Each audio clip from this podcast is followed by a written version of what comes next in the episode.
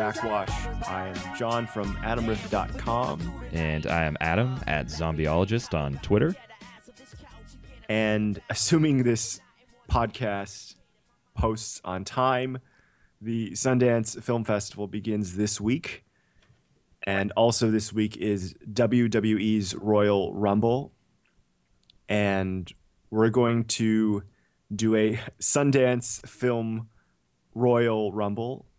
If you are unfamiliar with the Royal Rumble event, 30 wrestlers enter the ring in intervals of between one to two minutes and eliminate each other until one wrestler is left standing in the ring. And we're going to try to do that with films premiering. Well, most of the films are premiering at uh, Sundance this year. I have selected 30 films and we will draw them, air quotes, randomly, discuss them, whether we're in or out on them. And at the end, we should have a short list, each of us, which we can compare and then crown a Belle of the Ball, our must see film at Sundance this year. Sounds good. Film number one, The Land, as in Cleveland. Four teenage boys devote their summer to escaping the streets of Cleveland, Ohio by pursuing a dream life of professional skateboarding. But when they get caught in the web of the local queen pin, their motley brotherhood is tested, threatening to make this summer their last. They discover a bag full of pills, sell them, and get caught up with Chaos. the local Chaos drug, ensues. drug queen pin. Yes, and this reminds me of the film Dope, which I think premiered at Sundance last year. Teenagers discover drugs, sell them, and get caught up in stuff. This seems like it's probably a little And- bit more serious in nature, though. Yeah. Well, it also it, it stars well features Erykah Badu, Machine Gun Kelly, who is from Cleveland, Michael Kenneth Williams, Omar on the Wire. So that could go either way with those cast members, right? But I got to say, this is a film I will see, but if I I'm out. You're out on it. You're you're gonna see it, but you're out on it. Yeah, it, this is not going to win. This is not going to be my winner. So I'm Here. Okay. Well, in this whole process, uh, log lines are always a hard sell on me because it's just not enough to know what it's really like. And I obviously I haven't seen a trailer for any- this. Have you seen a trailer for any of the movies we're about to see or about to No, list because off? most of them, um, almost all of them are premieres. There are no trailers. Sure. We're just going by uh, a still or two, or, or in our case, just the synopses sure. that Sundance provides. I this looks interesting. I think uh, Michael Kenneth Williams is probably the only draw when it comes to actually who's starring in it. I don't know. Erykah well, Badu also certainly could be all right. Moises Arias, who was on Hannah. Was he on Hannah Montana? He was also in George's film The Kings of Summer. He was Oh, Biagio. and he's one of the kids. Yeah, he's one of the skateboarders. Oh, that's cool. I'm gonna say, I'm gonna say I'm in on this one All right. for Michael Kenneth Williams, basically on on that alone. list. Yeah. So All right, film number two, The Fits. Tony, an 11 year old tomboy, trains as a boxer at a rec center in Cincinnati's West End. So, last film was in Cleveland, this one's in Cincinnati.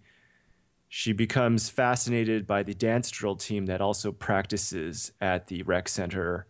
She eventually joins the group, rehearses the routines, befriends some of the girls. But when members of the tight knit group start experiencing mysterious fits of shaking and fainting, Tony's desire for acceptance becomes complicated. so this is a film where I need more information. Yeah, based on that, it seems strange. Like, yeah, it's very strange, it's a weird sell to put it that. way. and it says it's a psychological portrait. So, I I assume it's serious and it's not like a, a horror film where girls start having shaking and fainting spells. But what does that entail? To me, that that could be Right. horror. It- like it's it's hard. They're not very clear here. So, because I need more information, I'm out. I'm out on this one as well. I think that's an easy call. I, and and just it doesn't really entertain. It, it doesn't entertain me to see dance. Tr- I mean, there's just nothing there for me. I'm out. I, I need more information. yeah, I'm out on that one. Okay, film number three, South Side with You, chronicles a single day in the summer of 1989 when the future president of the United States, Barack Obama, wooed his future first lady on an epic first date across Chicago's South Side. so it's Yeah, I, uh, Obama prequel. I think I'm out on this one. Just I, I'm not interested. Why is this a film? and according to Sundance's notes, the director is currently writing a film for Pixar. But uh, yes, I'm out to not. Yeah, I probably I probably just won't see this film. Yeah, I'm not interested. Okay, film number four, The Greasy Strangler. This Los Angeles tale follows Ronnie, a man who runs a disco walking tour. I don't know what that is. Along with his browbeaten son Braden, when a sexy, alluring woman named Janet comes to take the tour, it begins a competition between father and son for her attentions. It also brings about the appearance of an oily, slimy, inhuman maniac who stalks the streets at night and strangles the innocent soon dubbed the Greasy Strangler. And it's described as both a slasher film and a father son comedy and features a lo fi score by Andrew Hung of the band Fuck Buttons.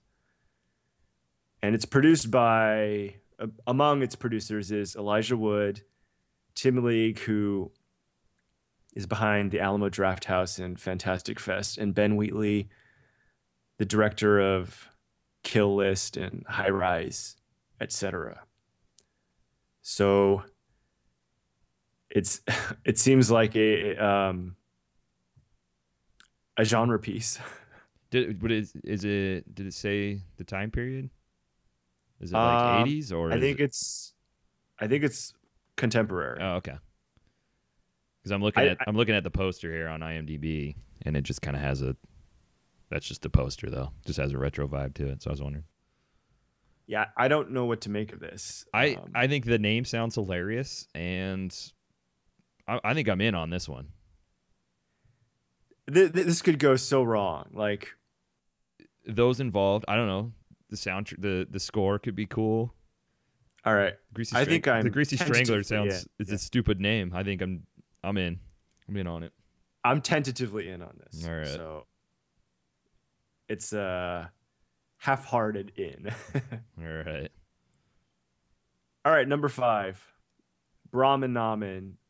When Bangalore University's misfit quiz team manages to get into the national championships, they make an alcohol fueled cross country journey to the competition, determined to defeat their arch rivals from Calcutta while all desperately trying to lose their virginity. So it's an Indian Road trip movie, sort of. teen comedy, Okay, right? Okay. what's interesting to me is that the director is Q, who um, directed a film called Gandu, which translated as asshole. And that film, it took me a while to find, is there's explicit sex, there's drugs, there's rap music. It's unlike any Indian film I've seen. It's not what you think of when you think of Indian films. And now he he does that film, this this enfant terrible, and now he's doing a, a teen comedy. So are they banking? Are they banking on uh, pulling some of his? It, it's weird. Like I, I'm curious to see how he handles a a teen comedy after that that first film, which is just like kinetic and it's a very music video ish. Sure. Well, now see now that you've given me more information, I don't know. I think I'm Well- out. I think I'm out on this one just based on. It seems I'm- like it, it might just be a lame teen teen comedy with Yeah, an explicit edge, maybe, but that's this is one where you could in. tell immediately from a trailer, but we don't have a trailer, Yep, and so I'll I'll say I'm in. you're in on this one. All right, film number six: The Lovers and the Despot.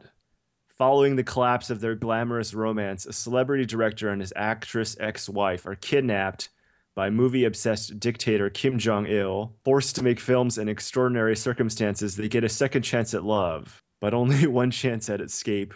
And this is a documentary film, so it's tr- a true story. Oh, it is. And According to the notes, this couple, they were the Brangelina of 1970s South Korea, and this film includes rare clandestine audio recordings of Kim Jong Il discussing his plot for a cinematic paradise. I I'm I'm in. I didn't realize it was a documentary. Yeah, which is He seriously in, like I'm he's, he kidnapped him. Are these people like still alive and stuff, or we don't know? I I'd have to do more research. I mean, it's a true story, right? So Yeah. they're either alive or dead. Huh. Well, now that now that you've said it's yeah, if that's a real thing, I think I'm in on this one. This is very intriguing to me. So I'm totally in on this one. It had it had you not uh, confirmed that it was a real, it sounded kind of lame. But Well, no, no, no. Even if it was fictional, I would see it. You- I like the idea of just Kim Jong Il kidnapping a film director and, and an actress and forcing them to to to make films for him. And number seven, The Lure. Two mermaid sisters who end up performing at a nightclub face cruel and bloody choices when one of them falls in love with a beautiful young man. The more cunning Golden, who cannot escape her bloodthirsty nature and assimilate, worries that her sister's relationship will doom their shared dream of swimming to a new life in America. And it's described as a 1980s set musical horror film. and it looks like it's Polish. Yes, I'm on the fence here. Just mermaids. I I can't get into mermaids. Well, I'm uh, confused because this doesn't take place in the water. Like, are they in a tank? I, I've seen a still where one of them's in a bathtub, so I don't know how they get around. But they're It you know seems they're performing- limiting. It seems limiting as uh as their mermaids. And then you know, it always raises the question of like, how does how does it how does a dude have sex with a mermaid, right? Well, I don't know. the like, top the, top moment- has the top half has to be a fish, not the bottom half, I guess. Right. So the description suggests that there's some blood in it, which which I'm down for that. But the mermaid thing is just a, a turn off to me. So I am out on this. I am out, I'm out as well. Film number eight, Joshy. Josh treats what would have been his bachelor party as an opportunity to reconnect with his friends. So he or his engagement is broken, but he keeps the bachelor party reservation. And it's backed by a score from Devendra Banhart. It's from the co-writer of I Heart Huckabees. And the bachelor party is played by Thomas Middleditch, Adam Pally, Nick Kroll, Brett Gelman, and Alex Ross Perry. So this is such a prototypical Sundance film. White dudes with white people problems, but that that cast is stout. Well, and then if you look even deeper, like Jenny Slate, Aubrey Plaza, She's probably the the the the, the ex girlfriend. well, it could be Alison Brie too. Yeah. I think I'm in. The, the thing with these films are they always play well at Sundance, and when you see them outside, like every year you get these like films. It starts Jake Johnson, it starts Aubrey Plaza, It's- and they're very hit or miss. Yeah, very very rarely are they actually do they actually end up being any good. that cast. I, I'm I'm in on this one. I have a feeling though it's probably not as good as it the the slate of actors in it. You lead- convinced lead me to, to see a Nick Kroll film. Oh, God. At Toronto with you know Joel McHale was in that one. Yeah, that that was, just bad. it was mediocre. Yes. Yeah, that one was not good. So no, that cast. Was that Adult Beginners? Yeah, Yeah, that one that was Mm. no good. That was that was not a good movie. I'm gonna I'm gonna say I'm out on this one. All right, well, I'm in. All right, so number nine, Dark Knight, N I G H T, not Batman. Dark Knight enigmatically unfolds over the course of a lazy summer day as it traces the events leading up to a mass shooting in a suburban multiplex. Abandoning the narrative confines of the true crime genre, the story is told through fragmented moments from the lives of several characters who, whose fates are tragically intertwined. So it sounds like that film Elephant, which That was Gus, was that Gus Uh, Van Sant? yeah, which led up to Columbine. I don't know. I'm out. I, I wonder, like, this doesn't sound like a, a film to me. Well, just- I guess depending on how it's actually, because it's saying it's So it says, like, you're going to follow over the course of one day from sunrise to midnight six strangers, the shooter among them. that's executed well. That that might make it kind of kind of good. I hmm. I'm just not sure how interested I am in seeing that. I don't know. In or out? I'm out. All right. All right. Number 10. This is a short film. All I have is when Dusty masturbates for the first time, something terrible happens. I saw a still of this short film. It's 20 minutes, so it's not that short, but I saw a still of this with what I assume is Dusty and his father sitting in an emergency room. So I think so, the something terrible happens to his mother. Uh, I'd need more. Again- I'd need more. Yeah. and at 20 minutes, it'd have to be I mean, really with, with, with, with, that concept, I don't think you can go very long, right? Mhm. this is like a TBD, so it's a TBD out. I'm out. All right. Number 11, Tickled. After stumbling upon a bizarre competitive endurance tickling video online, wherein young men are paid to be tied up and tickled, reporter David Farrier reaches out to request a story from the company. But the reply he receives is shocking. The sender mocks Farrier's sex- sexual orientation and threatens extreme legal action should he dig any deeper. So, like any good journalist confronted by a bully, he just he does just the opposite. He travels to the hidden tickling facilities in Los Angeles and uncovers a vast empire known for harassing and harming the lives of those who protest their involvement in these films. The more he investigates, the stranger it gets, discovering secret identities and criminal activity. And this is a documentary, and like the Kim Jong il one, I am so in on this one. I think I'm in on this too. Just the synopsis is bizarre. It, and it all starts Hidden- from hit- a yeah, tickling hidden- video. This, you know what? This this sounds like catfish. yeah, no, I think this. I think this sounds really interesting. Like what what what he uncovers is a little more interesting than catfish. Sure. Yeah. Yeah, God, I think I'm in on that one. All right, number 12, Kate plays Christine. This is a documentary that, well, they call it a psychological thriller, but it's also a documentary that follows actor Caitlin Scheel as she prepares to play the role of Christine Chubbuck, a Florida television host who committed suicide on air in 1974. Christine's tragic death was the inspiration for Network, and the mystery surrounding her final act haunt Kate and the production. So, from what I've read, this is a notable incident. Yeah. This Florida television host shooting herself on air. And I don't know why she's playing this the role of this. Like why why is she playing this role? What What is it for? Yeah, what what is this play where s- someone decided to to dramatize this uh, depressed television host's on-air suicide? Hmm. Well, uh, well, l- okay. So I can. I'm gonna say possibly.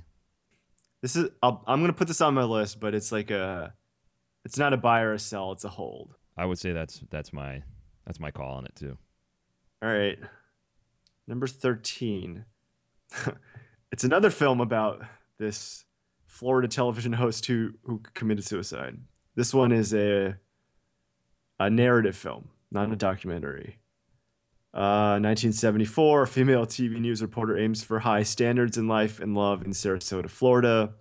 Missing her mark is not an option. The story is based on true events.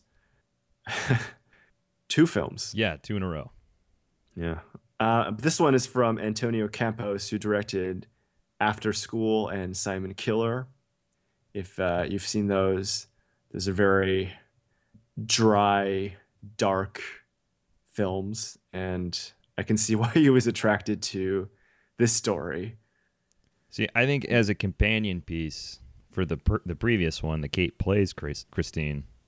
I think together these might be interesting to me because obviously there's some overlap here. And the girl that's playing Christine in the other one isn't.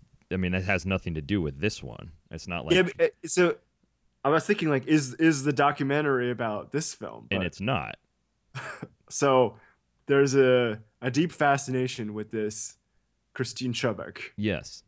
If there's a there's a play and there's a documentary and then there's a narrative film about her.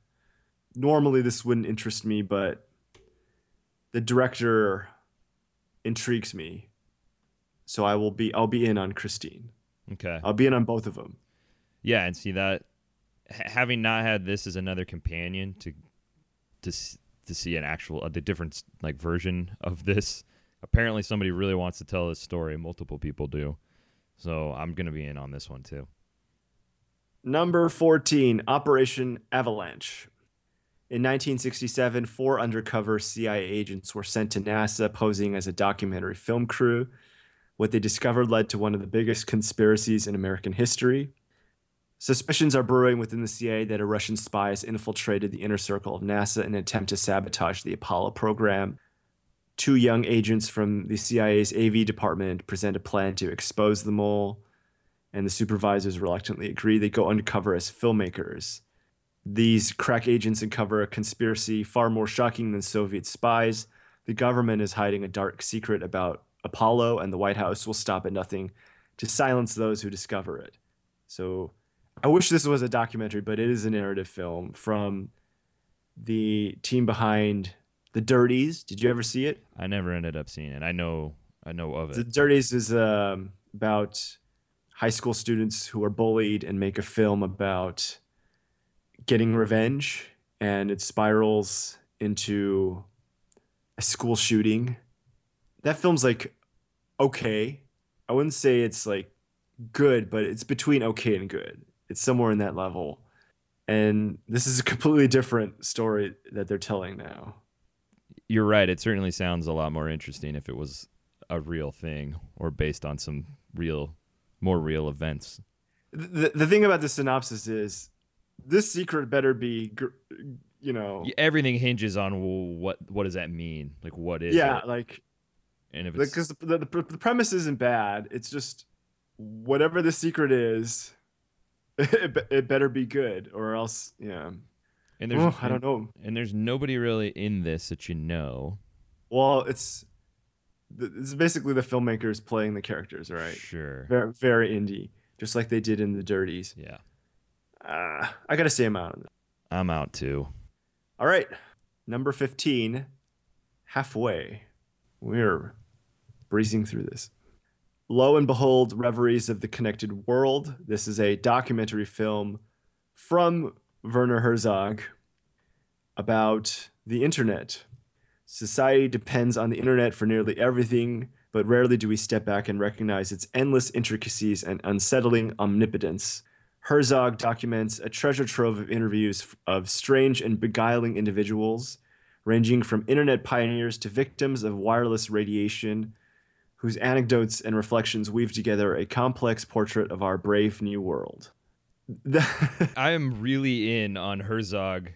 the, the, the, the, Explaining the internet film- to me. Yeah, the sell this film is like, because like if if Werner Herzog wasn't involved, No, this sounds this sounds bad. This sounds it's yeah it's, i feel like I, th- this has been done before a, a film about how how dangerous the internet can be but I, I want Herzog to tell me about the internet.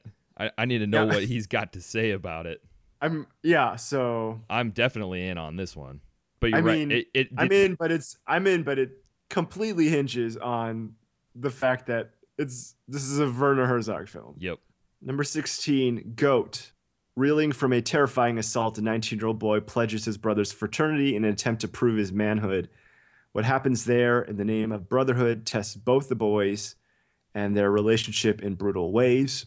It stars Nick Jonas, who also played a uh, frat brother on Scream Queens.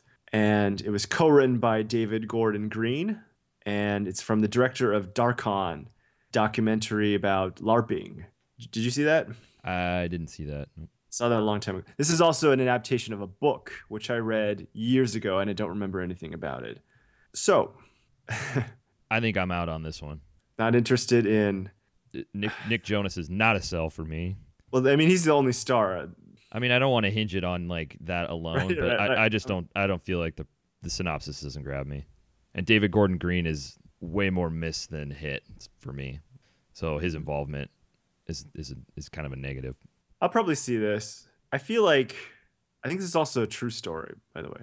I th- I feel like fraternity stories typically the same. I'll see it, but I think I'm out. All right, number 17, halal love and then parentheses and sex. Four tragic yet comic interconnected stories come together in this film, which follows devout Muslim men and women as they try to manage their love lives and desires without breaking any of their religion's rules. One of the stories Salim's exhausted wife, Awatef, starts grooming a potential second wife to help deal with his nookie demands. That that was in the synopsis. Put it that way. Yes. Yes. It's one of the tragic yet comic stories. It doesn't sound uh, funny to me, and the tra- the tragic portions don't sound that interesting. I think I'm out. This is something I would like fill time with. Some, I, I feel like it would play better if I was more familiar with Muslim culture. That's yeah. I just I don't know enough to maybe understand the movie. I might be lost on me. Yeah, I'm, I'm going to say I'm out too. All right, number 18, Sleight. After a young street magician is left to care for his little sister following their mother's passing, he turns to dealing drugs, but he quickly runs into trouble with the supplier. What is with these teenagers? Uh, Teens and their drugs. yeah, dealing drugs and running into trouble. When his sister gets kidnapped, he must rely on his smarts and sleight of hand to save her. So I am 100% in on this. Is it because of the magic? This is, I, lo- I love Yep. you know, I, I haven't seen Now You See Me. Is yeah. that? yeah. But I imagine it's similar. Like they use magic to steal to steal stuff. I think it's the only draw to me. It could be Oh, I, I, I love stories about grifters and con men, and you know, here you have a street magician, street magic to get the best of drug dealers. I'm I'm in on I, this. I think I'm in as well. It sounds it sounds all right. Number 19, 31, from Rob Zombie. 31 tells the story of five carnies in 1976 kidnapped on the morning of Halloween and held hostage in a remote industrial hell. While trapped, they are forced to play a violent game called 31. The mission is to survive 12 hours against an endless gang of grease painted maniacs. so it's like carnies trying to stay alive against clowns, Well- killer clowns. Well, why is the game called 31 if they only need to survive Because 12 hours? I think like how isn't Halloween October 31st? Sure. Oh, okay. On the morning of Halloween. Okay. I So I'm conflicted about this because I've gone on record saying that I love films about game shows and, and, and games like this, but I don't love Rob Zombie's films. I, I think So I'm he, out on he- this. He, he wrote this. Hmm. It just it doesn't sound that good. I think I'm out. Huh? I will be in on this.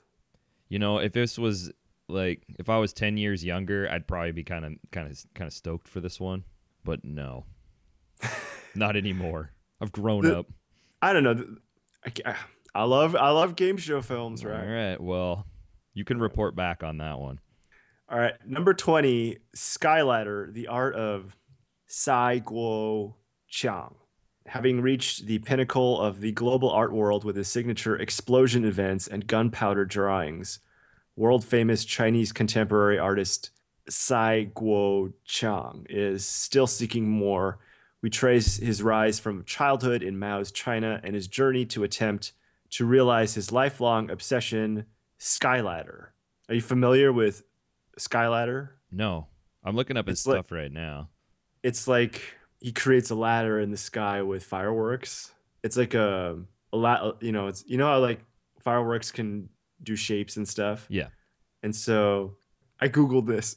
So the sky ladder looks like a ladder in the sky, but created with explosives. So Cai Guo-Qiang is most famous for the opening and closing ceremonies of the Beijing Olympics, the unforgettable ceremonies. and verite footage of his artistic process culminates in the his real his final realization of a lifelong pursuit. Why is this his lifelong pursuit? Skyladder, a visionary explosive event that he pulls off in his hometown in China after 20 years of failed attempts. This is a documentary, obviously. Could we not just look Skyladder up on YouTube? You can look at you can look Skyladder. Well, I think like I mean, I hate to undermine all the work that was put into this film, but I think you could probably get the result that That's you're true, looking for. if you if you if you just want to see the Skyladder. Well, what's I the name of the movie, buddy? Have you seen a picture go- of it? Did, did some- you- did you Google it? Did Yeah, you see the picture? Of the I did. I did. It's like it looks like a ladder in the sky, right? It, it is interesting. I'm actually quite curious how they produce that with with fireworks. I mean, it does look kind of neat, hmm. but I'm not sure how this is. Th- This could be a really interesting documentary, or it could just be like an, an art documentary, Well, if like he's something a, something you'd show in a museum. yeah, and if he's like an interesting character, which he might be, seems like he has some interesting stuff. I've seen some of his art, like this tiger thing with all the with all the arrows in it. I've seen that before. I think that's pretty cool stuff. But I Is it, is it cool art?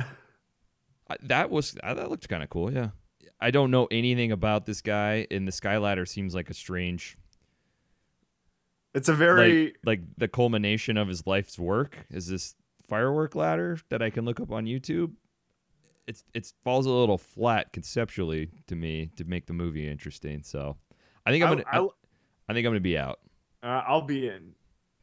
It could be a surprisingly interesting movie, though. I, I mean, there could be just, something there. Just going through this, like the documentary slate at Sundance, the Kim Jong Il one, the Tickled one, It's strong. the, I- the woman who shot herself on air, and then the skyladder skyladder guy.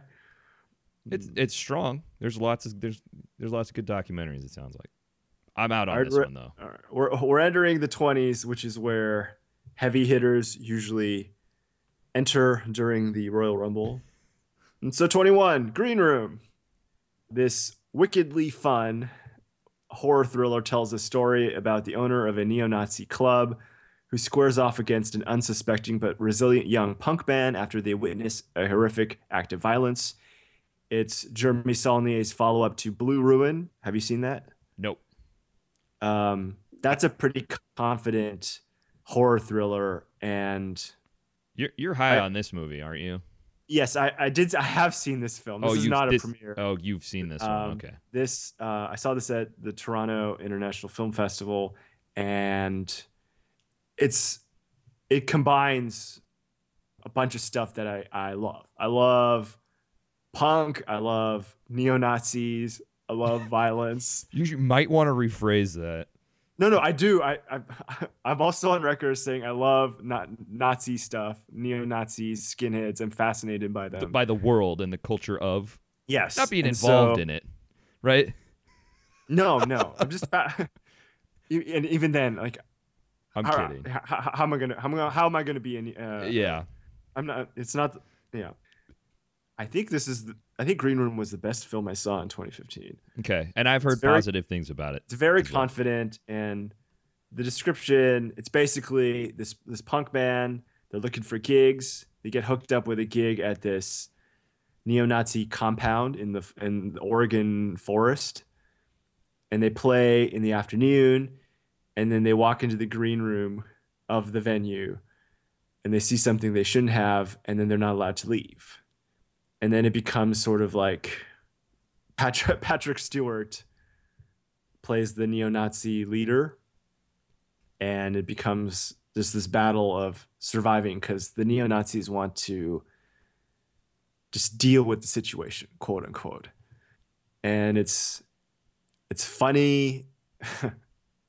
it's it's uh, unex- unexpected, I, yeah, I'm, def- I'm definitely in on this one.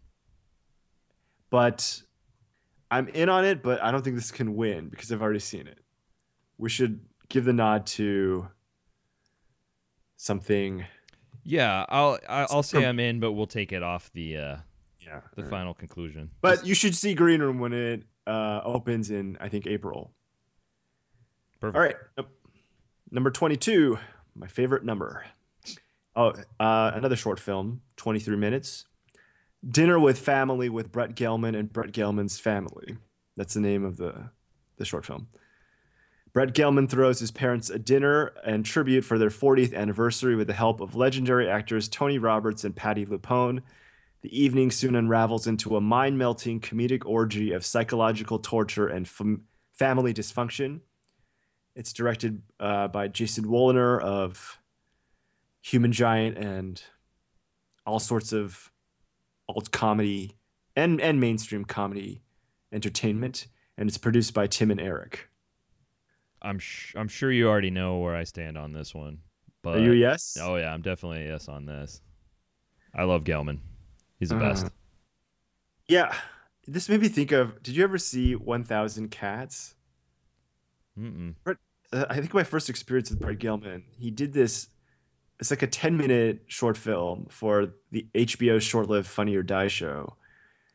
And it's it's called The Thousand Cats. And he comes on stage in like this theater, like a, a like a play theater.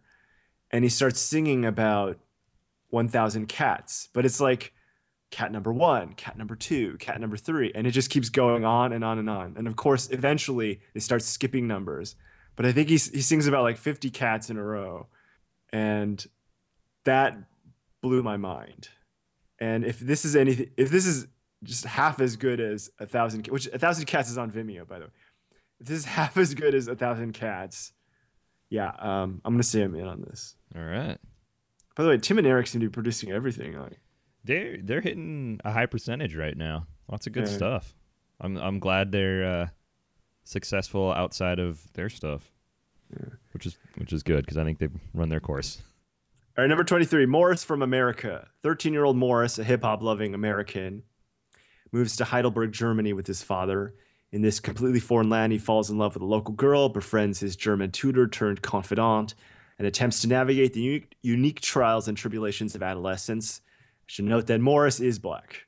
And I this- like this. this I'm in on This isn't a foreign foreign film, right? It's uh like a I think it's like U.S. slash Germany because they they they went to Germany to film this. Okay. I think this is the type of film that that wins awards at Sundance. Is this like a serious? Is this a serious film? You No, no, think? no. It's like uh, I think it, I'm free association is me and Earl and the dying girl, right? Oh, okay. Something like that. That's what I imagine it's like. I think I'm in on this one. I'm going to take this one and I'm going to eliminate the Brahman Naman, the the Indian teen comedy. If I'm if I'm taking one sort of uh Bildungsroman, one teen story, I'll take this one. Well, Sleight's a little bit teenish, perhaps. I- I'm not getting rid of Slight because it has magic in Yeah, it. But bo- okay. Both are black leads, right? Yeah. Black kids. Okay. Number 24, Captain Fantastic. Deep in the forests of the Pacific Northwest, a father devoted to raising his six kids with a rigorous physical and intellectual education is forced to leave his paradise and re enter society, beginning a journey that challenges his idea of what it means to be a parent. The father is played by Viggo Mortensen, and the film is written and directed by Matt Ross, who plays Gavin Belson on Silicon Valley. Well, Viggo's got a pretty sweet beard in this shot I'm looking at right now. The the still if you can if you if you find it online it looks like the partridge family a little bit i don't know what to make of this it, it doesn't sound like a comedy it sounds like a drama It seems like he, you know, it's a bunch of kids that probably aren't accustomed to the normal world, and is that where? and, and, and I, I like stories like that Yeah. of, of of kids sort of shielded from the world but uh, i'm i'm out on this Hmm. I got to start saying no to more stuff, so I think I'm out on we'll, this. we'll start too. culling it Yeah, I think I'm out on this one though too. Number 25, Wiener Dog. Wiener Dog tells several stories of featuring people who find their life inspired or changed by one particular Dash Hund.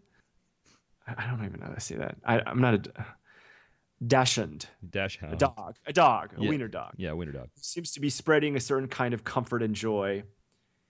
The dog starts out teaching a young boy some contorted life lessons before being taken in by a compassionate vet tech named Dawn Wiener. Dawn reunites with someone from her past and sets off on a road trip, picking up some depressed mariachis along the way.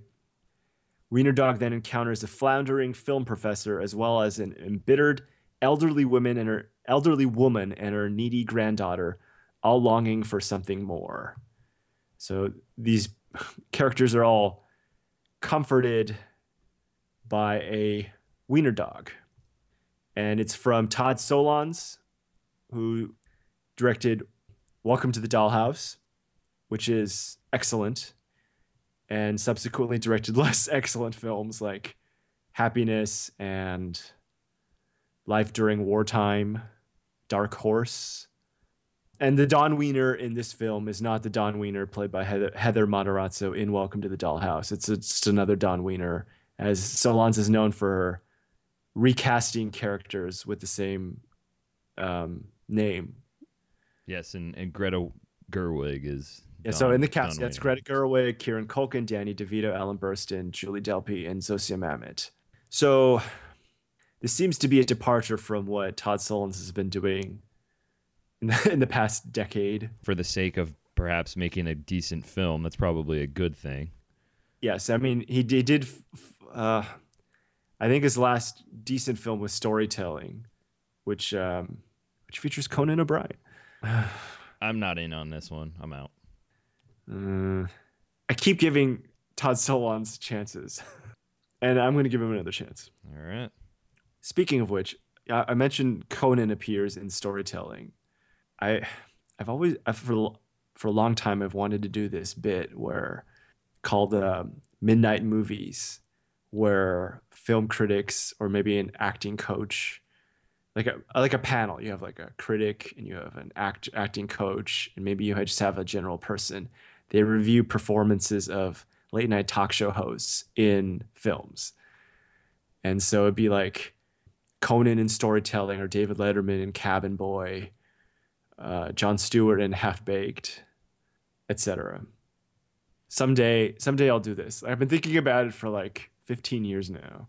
It's just getting this panel together. Aside.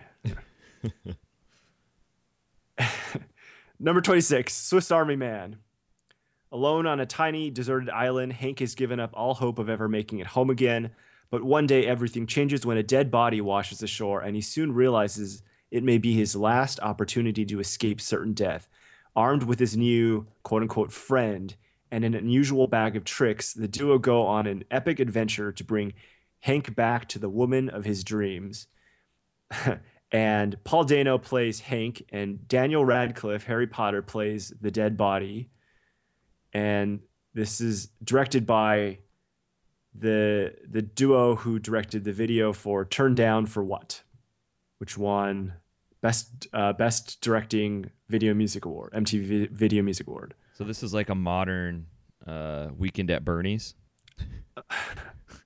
You're inclined to say that because you have a dead body and you have a a live person interacting with the dead body. Um, I, I'm in on this just to see Daniel Radcliffe play a, a dead body for the whole film, right? And it's called Swiss Army Man, so I assume that Paul Dano uses the body in different ways. Yeah, as a tool, obviously, like in one Like, I'm- fashion or I'm- another.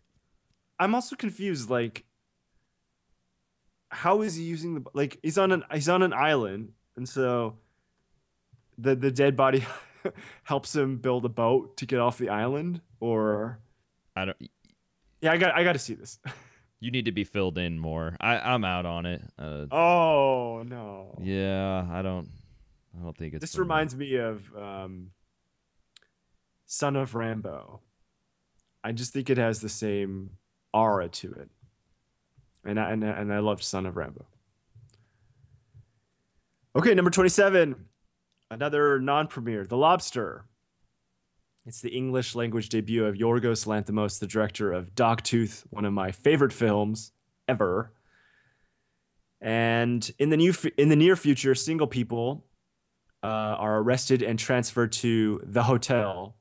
There, they are obliged to find a matching mate in 45 days. If they fail, they are transformed into an animal of their choosing and released into the woods. A desperate man, played by Colin Farrell, escapes from the hotel to the woods where the loners live and falls in love, although it is against their rules. You, and you, you've, So you've seen yeah, this? I, I I have seen this. Yeah. I saw this at the Toronto International Film Festival. Had I not seen it, I would have been in. okay. Uh, despite Yorgos Mr. Lanthimos' sophomore feature Alps, which was not as good as Dogtooth.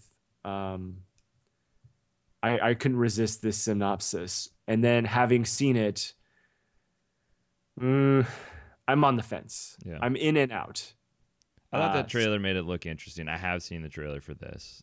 it's like the stuff at the hotel is very entertaining but when he flees the hotel it just it's it's it's like a tv show that that it's writing on the fly so it has a strong premise and then doesn't really know where to go after that So it was like the last this last season of homeland solid footing that just like doesn't doesn't know what to to do after a while Uh, yeah, uh, based on just what I've heard, I would say I'm probably out. I may end up. You're out it. on this. Ooh, okay. Yeah, I mean, I may end up seeing it at some point, but I, I don't, I don't think I it's mean, a it's strong it's it's it's very it's funny, but well, and it also has already premiered elsewhere, so I'm trying to give something else a fair shake that actually is premiering at Sundance. yeah, I will be uh, above the table. I will be ab- above the table out. Okay. Our number twenty-eight, the land of the enlightened. A gang of Afghan kids from the Kuchi tribe dig out old Soviet mines and sell them to children working in a lapis lazuli mine. When not dreaming of the time when American troops withdraw, they keep tight control on the caravan, smuggling the blue gemstones through the mountains. So young boys form wild gangs to control trade routes, sell explosives from mines left over from war, and climb rusting tanks as playgrounds, making the new rules of war based on the harsh landscape left to them. It was shot over five years on 16 millimeter footage. It is a documentary. Oh, this is real. Yes. I think it's look at all these documentaries, right? Yeah. I think it's interesting. I just don't know that there's a, f- a feature length to it. Like, so you see them, you see these gangs of young boys controlling trade routes and selling explosives, and then what? And and what language is this? Oh, Soviet. So it's, a- Russian. yeah, it's it's it's a it's a Soviet. Um, yeah, and I mean, yeah, fil- yeah. it was filmed in Afghanistan. This dude Ah, spent okay. five years filming these kids. All right. Hmm. In or out? I'm gonna say out. I think I think so far some of the other document documentaries that we've talked about are seem a little bit stronger. Yeah, I just I'm intrigued, but I don't think there's enough here. So I'm out. All right, number 29, the blackout experiments. A group of oh, let's see here. A group of friends discover the dark underworld of the ultra scary psychosexual horror experience called blackout. But what starts as a thrill ride through the unknown becomes deeply personal, developing into an obsession that hijacks their lives and blurs the line between reality and paranoid fantasy. So this is a documentary. So and blackout is a um, real experience. You arrive at a secret location at a precise time, prompted by a mysterious email. You must follow the instructions closely. Once inside, disturbing visions begin. Unspeakable acts befall you, often frightening, sometimes sensual, possibly painful, each stimulating your deepest fears. And when it's over, you are changed, abandoned, and left wondering what is real and what was merely a game. Have you heard of blackout? Never. Is a thing people do. I think it's like escape rooms, but instead of escaping from a room, you show up and I wonder like because I, I I googled this and there there there are like people blogging about their experience doing blackout, and I I read a bit about a, a, a blackout event happening in the same building as um, an attraction based on the Purge film. So is it a haunted house? Is it like I assume they're in complete darkness, That would make well via the name It- that would make sense.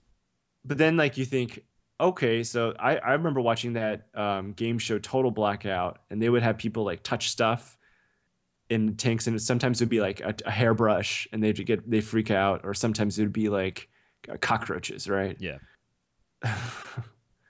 I mean, having not been familiar with this blackout thing before, I, I guess I don't know what to expect. I don't really know what is being done to these people. Yeah, I, I, feel, I feel like it could be really cool or it could be really lame. It could be, it could be Like, like, is it Joe Rogan in there and he's like, "Hey, put your hand in this box," and then they, Yeah, like, like- they throw put your hand- spaghetti on your head and or like a haunted house where you know, put your hand in this bowl. Ooh, it's brains. right? yeah. But again, I mean, I, I'm kind of. I, I- love films about games. I'm in on this. based. I, I think I'm in. What a documentary! I I thought Sundance was weak, but just going through the films. Hmm. All right, and number thirty, Yoga Hosers from Kevin Smith. This is his follow up to Tusk, and It is part like of a, how like- like how Tar- like how Tarantino is just making westerns now. Kevin Smith is just making low budget films set in Canada. This one is an independent film set in a Canadian convenience store.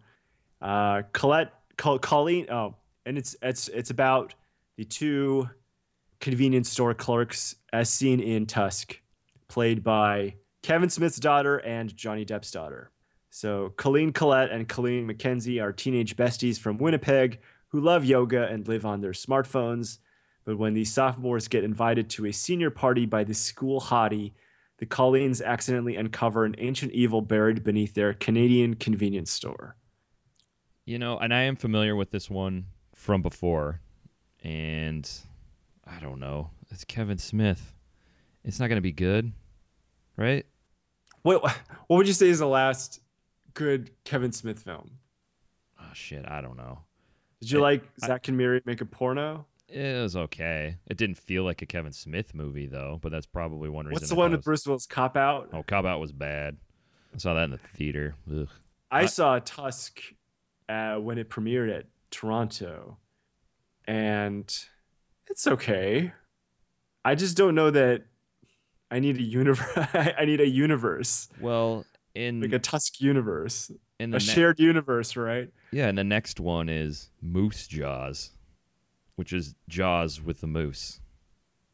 All right. Where do you go? I mean, if you know that's the sort of thing he's doing, how can any of this stuff be any good? I, I'm gonna end time, up. like I'm gonna end up seeing this movie, but am I in? Is this based on the other movies we've talked about? Am I interested in seeing this over something else? Not really. in or out. I'm out. I'm out. Okay. Hmm. Sometimes I wonder what is Kevin Smith doing, but at the same time, like he smokes weed all all day and and records podcasts. It's a pretty charmed life, right? I've paid to see him record a podcast before. He did one here. He did a smodcast here, and it was not worth the money. It was awful. It was stupid. Uh, yeah, I'll, I'll say I'm out too. All right. Okay, so why don't you go through? Why don't you read off the names on your list, and then I'll confer with my list, and then we go and we're going into the lightning round where we just go yes or no. All right. So and just- now that we've we've gone through all the films, you have a sense of what's playing. okay. Um, so you want to start? Yeah. I've got The Land, uh, The Greasy. Uh, yeah. Okay, Land. That's not going to be it. that's not it. It's not. That's not. That's not on my list. So it's not going to be a winner. All right. Uh, The Greasy Strangler. Mm. How how high are you on that? One? I'm. I, I think that's that's a top five for me. All right. Keep going. All right. The Lovers in the Despot. I like that one. Okay. Joshy. You don't I'm even. you don't have yet. that on your list, right? Yeah. Okay. Tickled. Yeah, I'm in on that one. I'm, I'm real strong on Tickled. Kate plays Christine, and I'm kind of just lumping both of these together. And Christine. I think I think we can call these Christine ones. Okay. I don't think they're going to be our our choice to win. Okay. Lo and behold. the, the, the Herzog internet th- film. yeah, I'm I'm strong on that one. Okay. So I I have Sleight, but you're not into that one, so that's not. No, gonna be on I did. I put Slide on my list. Okay. Um, You you can Uh, you, you sold me a little bit on it. So Uh, let, let's let's Cole Sleight. I don't. I think there are there's stronger ones. all right. Um, Green Room, which we're kind of just eliminating. Yes. Uh, Dinner with Family, the Brett Gelman one. Uh, Is that going to be I- the best of the bunch? Probably No, not. Is it going to be good? It's yeah. probably going to be good, but okay. call that one. yeah. All right. Morris from America, I don't think that's gonna be the winner, but I I I'm into that one. and then Blackout Experiments. Oh, you weren't in on Swiss Army Man. No, That- well- that- Can I? I'm going to retroactively go back and say I'm in on that one. okay, and then the Blackout Sprint. So the Yeah. ones that we we we don't cross over. Thirty one, the Rob Zombie film. It's not gonna win. No. Skyladder, it's not gonna win. Uh, however intriguing, Wiener Dog. It's me giving Todd Solondz the benefit of the doubt. Maybe perhaps too many chances. Mm-hmm. And then Swiss Army Man is one I'm really high on that that you waffled on. I I came So- back around. All right. Okay, so that leaves us with six. Let's go through them one more time then. Greasy Strangler, I don't think is among compared to the other ones we have. So, so, so the six we have left are the Greasy Strangler, the Lovers, and the Despot, Tickled, the Herzog Internet Film, S- Swiss Army Man, and the Blackout Experiments. I don't think it's going to be the Blackout Experiments. Okay, we can call that one. I don't think it's going to be the Greasy Strangler. I'm not going to. All right, so we're left with three documentaries and a narrative film. Okay, our final four will it be Kim Jong Il kidnaps a filmmaker and his ex-wife, a mysterious tickling soc- ti- is it a soc- society, hidden tickling facilities, a rabbit hole there. Herzog explains the internet, or Harry Potter plays a dead dude. Hmm. Out of those ones, I think the strongest one, the one I'm most interested in seeing, is probably the Herzog Internet one. Oh. But I don't think you are. I'll get. I'll, I'll get rid of Kim Jong Il. We Okay. can get rid of that one. We can. I think we can cross off Swiss Army Man. All right. It made the final four. All right. Okay. So it's down to Two tick, documentaries. tickled and lo and behold Herzog, and I think we have a stalemate. I'm. I think tickled is just has the edge on Herzog explaining the internet, man. let me let me go back in. I mean, I think Tickled looks really good, or it sounds good, rather, since we don't really know what it looks like. All right. So one of us is to cave. I'm I'll cave and I'll I'll say Tickled. I think I'm strong on that one too. I can Alright, cave so- on that.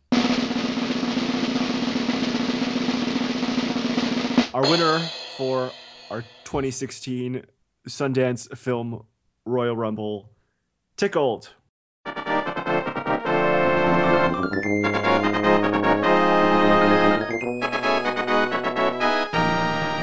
Once again, a journalist stumbles upon a mysterious tickling competition. As he delves deeper into the event, he comes up against fierce resistance, but that doesn't stop him from getting to the bottom of a story stranger than fiction.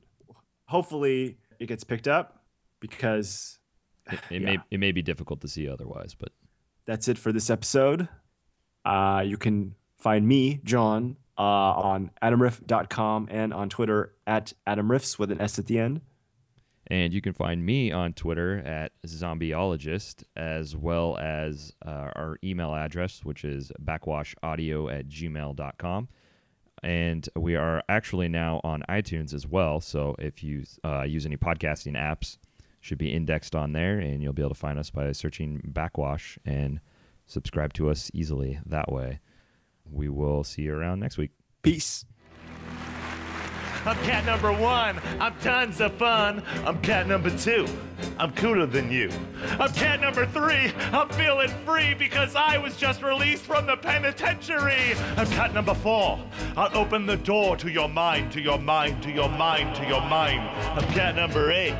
Ain't I great? I'm so great. I'm cat number A.